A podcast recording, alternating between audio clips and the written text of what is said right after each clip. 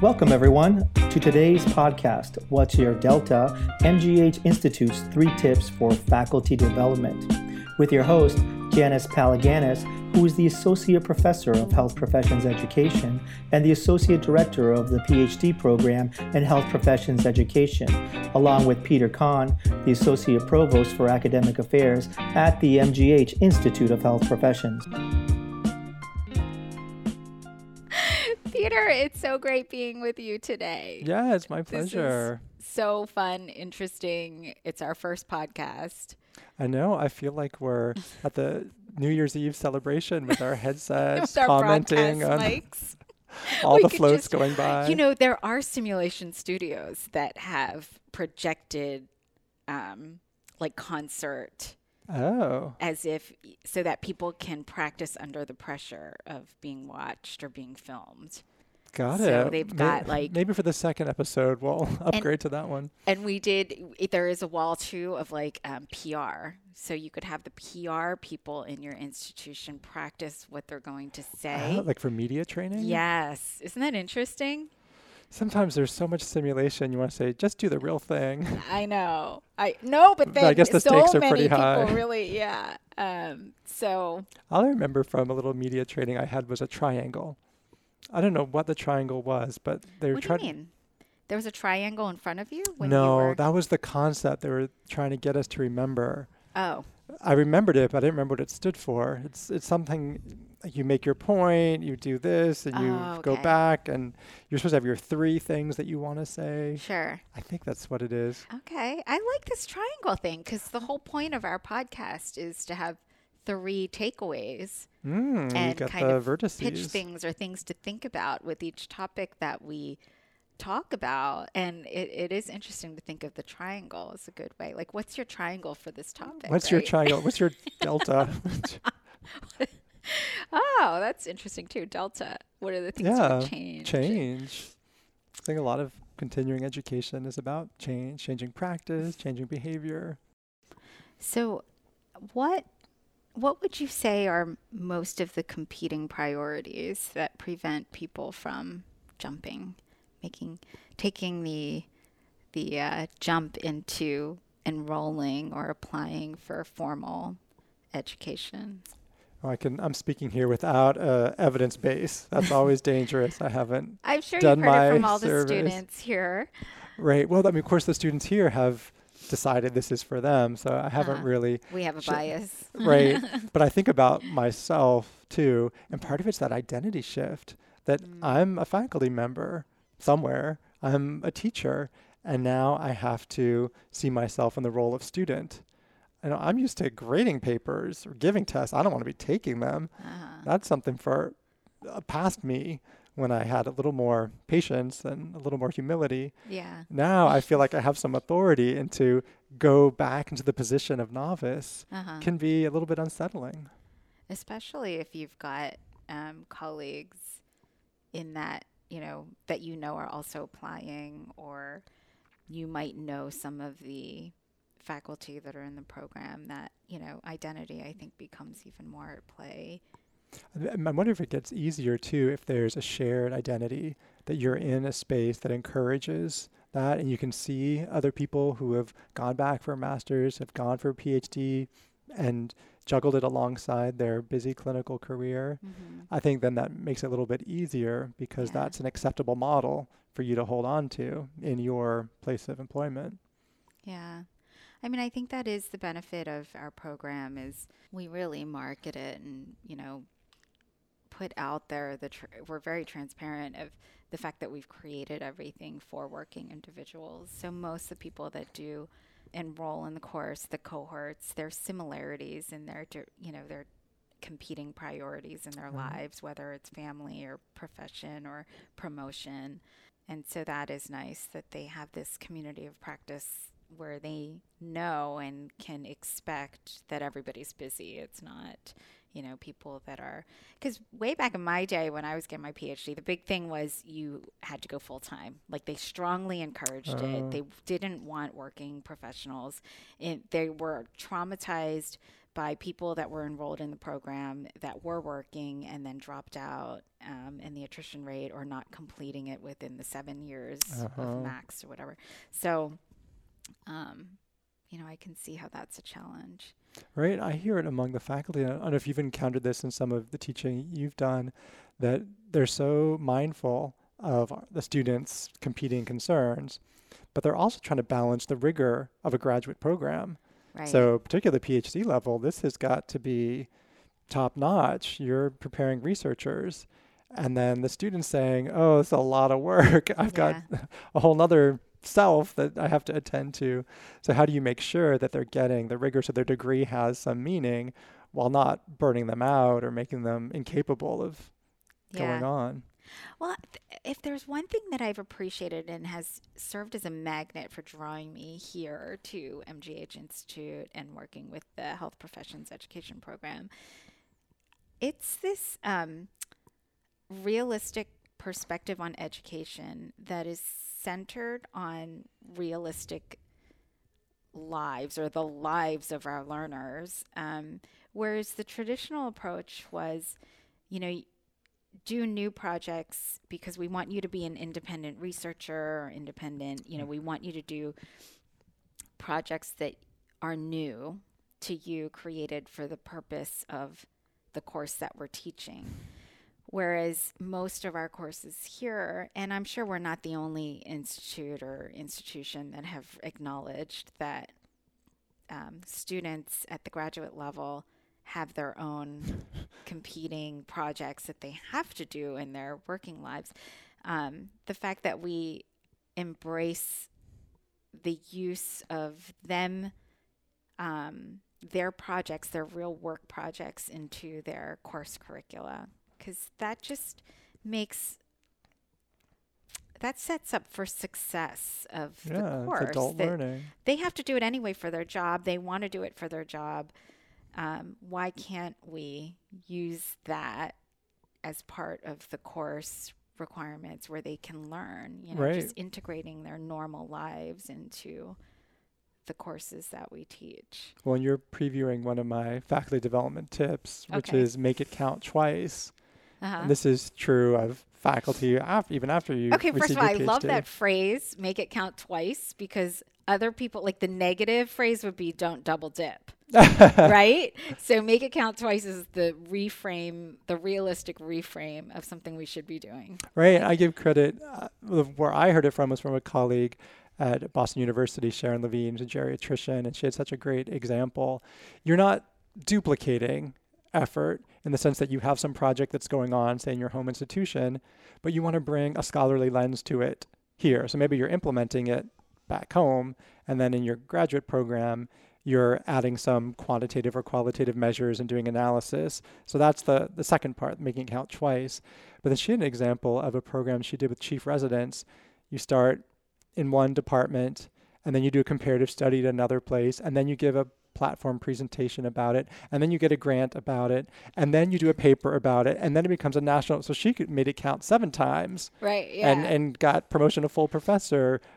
uh, On, on many things, but on the strength of this one project Uh-huh. that she took and nurtured and built and grew until it became this model. Not everyone can do that. Not every project deserves seven iterations.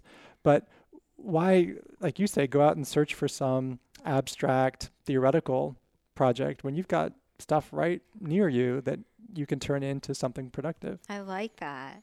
Maybe we should call it um, make it count more than once or something like that. Because you don't want to limit to just twice. Right. use Sometimes it. twice though is asking a lot. You you know, so you're just yeah. like done with something. Like I don't want to look at that again. Yeah. I don't want to turn it into a poster. I don't want to write a paper about it. It's just done. And I can understand that too. Yeah, I like that. And I think that's great for our listeners that are considering applying for formal programs that to just reframe and don't think that you're adding more work. You're Mm-hmm. just doing the same work, um, but looking at it with a deeper lens. Right, you're making it better. This is stuff presumably you're going to do anyway, or you had the commitment and the energy to get it started. Yeah. Now make it sustainable. Let other people know. That is, in my mind, the downside of education is that so much of it is sealed Mm-hmm. that only you and your learners see it. Mhm. I mean, that's why when you think about what are the greatest universities in the world. You think about great research institutions. Mhm. There may be great teaching going on, but you don't see it because that's not shared, just the people in the room. So, with education, how do you get the visibility so that these tenure and promotion committees recognize it? Yeah. You've got to publish, you've got to disseminate, you've got to play the game of the scholarly literature. Well, that's, you know, it's funny because I love writing. It's one of my, I love being an author. I just, I love the writing process. It helps me think better. Um, lots of people do not. And I'm Mhm. realizing the majority doesn't, you know, at least with students that I know and clinicians that I know um, going back for their graduate degree, writing is actually one of their least favorite things to do. And I love that you're speaking to the importance of it because I think if people can understand why it's important, perhaps there can be a reframe and you know an adoption of of the passion in writing, which is um, there's so many people reinventing the wheel, reinventing the wheel, reinventing the wheel, and if we could all just capture what we're doing so that and disseminate that widely where other people can build on it um, education would be at like such an amazing place Yeah, and it's not to discount the power of podcasts or uh, videos or blogging or, social media all of that. But Yeah. that starts with writing. I mean, you came in here with a Google Doc with talking points. You did the writing first. That undergirds whatever the artifact is going to be. So it doesn't mean you have to be producing journal articles with multiple authors and long reference lists, yeah but it doesn't mean you got to collect your ideas somehow before you can spread them. Yeah. You know, I like that too because, um, you know, my colleague Walter Eppich, who's also um, faculty for the uh, PhD program, he always says, you know, it's not that we're experts at this, you know, whatever we're teaching. It's not that we're experts at this because we have um, unique skills. It's just because we've had the unique time to think more deeply about this topic. Mm-hmm. Um, and that's, I think that's what formal education does, is it forces you to think more deeply about things, and you'll naturally grow in expertise. Um, I think it gives you that. You mentioned community of practice earlier. That's one thing you could probably, I don't want to undersell, but you could probably do a lot of this on your own if you had the time. You could get access to the journal articles and go to conferences and you could figure it out. It's not some esoteric knowledge, but you don't have that built in accountability and community that comes from a cohort model mhm. people who have similar challenges, maybe different contexts, who can give you feedback, who can give you encouragement. Yeah, And that's what we're providing some of that structure. I love your that you're saying that because that's my that's one of my tips. oh, I preempted you now. yes, which is feedback. So I think that, you know, we do what we do already. We get paid to do what we do. Our listeners that are out there considering enrolling in a program um, or getting, you know, additional continuing education, they're already getting paid to do what they do. And they have a certain level of expertise because that's what they do on a daily basis. The interesting thing is, like, we spend so much time developing our students um, and our trainees, whether if we're in the clinical realm, Mhm. um, and not enough time developing ourselves. And I think formal education and continuing education is a way to do that, and we don't do it enough. Um, uh, which is, you know, when you're in formal education, you're getting feedback from your cohort, your community practice, um, from experts, from your professors, from your faculty. Like you're getting feedback, and you're it, it's almost like a gift to ourselves to be able to like we're so passionate developing other people. Why not give that gift to ourselves and spend some time and dedicate time to allow ourselves to get that same sort of feedback that we are so passionate about giving Mhm. um, and especially in in the clinical world, you know, at least in nursing and medicine, which is what I'm closest to, and and um, uh, just kind of disclosing, I, I know enough about interprofessional education, but I have not intimately worked with you know other allied health professions like I have with medicine and nursing. But in medicine and nursing, if you are this awesome clinician, you are just like given a trophy and just or told that now you've got to educate the others that we've just hired. And but you don't have any preparation for that? Correct. Like you don't get the you teaching is a whole science. Oh sure. Just like your profession is you have to go through that formative experience to know the tropes the the rules how it works and right. and not to downplay continuing education but I can say I've given so many workshops and talks that are an afternoon or a couple hours, and I can get great student satisfaction ratings, but everyone walks out of there completely unchanged. Mm-hmm. They're going to go back and they'll say, oh, that was a nice exercise we did, but their behavior continues. Mm-hmm. And there's something, just the way humans are wired, it takes a lot to dislodge our patterns. And something like a full time or even a part-time program that's sustained over months or a couple years is really going to help rewire those patterns so you do behave differently and adopt those wise practices. Mm-hmm. So I feel like I've just hit on another tip. No, only three. you. you get for you. oh, for oh, I can claim that one. well, which is this whole like I think that people who are put in roles that are that now your role is to also educate to realize that teaching the way you were taught is not exactly the right way to do it. Um, and that there is a whole science and there are updates in this field constantly this field of education constantly on what is the best mm-hmm. methods to educate. And you need to educate yourself if you're now in that role yeah, I don't know if you've experienced this, but it does strike me as a lot like parenting. That if you don't have formal training, and frankly, who does in parenting, you revert to the models from your own right. childhood and right. you think about your parents and what they did and what you observed. And I see that with teaching too. Uh-huh hopefully some of us have some positive role models in our sort of teaching memory banks and we can try to replicate what they did. But a lot of us went to big lecture halls with the passive transmission of information. Uh, or the sort of the uh, they call the sage on the stage where you're yeah. just imparting knowledge and that's what you're comfortable with you just sort of go back to that because you haven't been taught anything else mm-hmm. uh, no and it is similar like with parenting i think a lot of um, what I've learned. I, I I almost feel like parenting is a little different in that nobody should ever be told how to parent. Like, oh, I, I, feel like that. whatever works for you is going to work for you.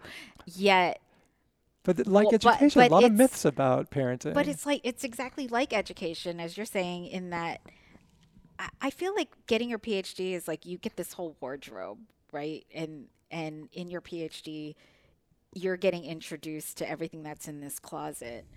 And then you are, you can go out in the world and you can choose from that closet what's the best thing to use mm. um, as you you know dress yourself for an event or research or you know whatever if my analogy is working here i think it's the same thing for parenting is like you become a better parent when you know what's out there how your friends are doing it, um, how your uh, you know other people deal with this situation, and just having that nice closet or library of different ways to approach things and testing for yourself what works. Yeah.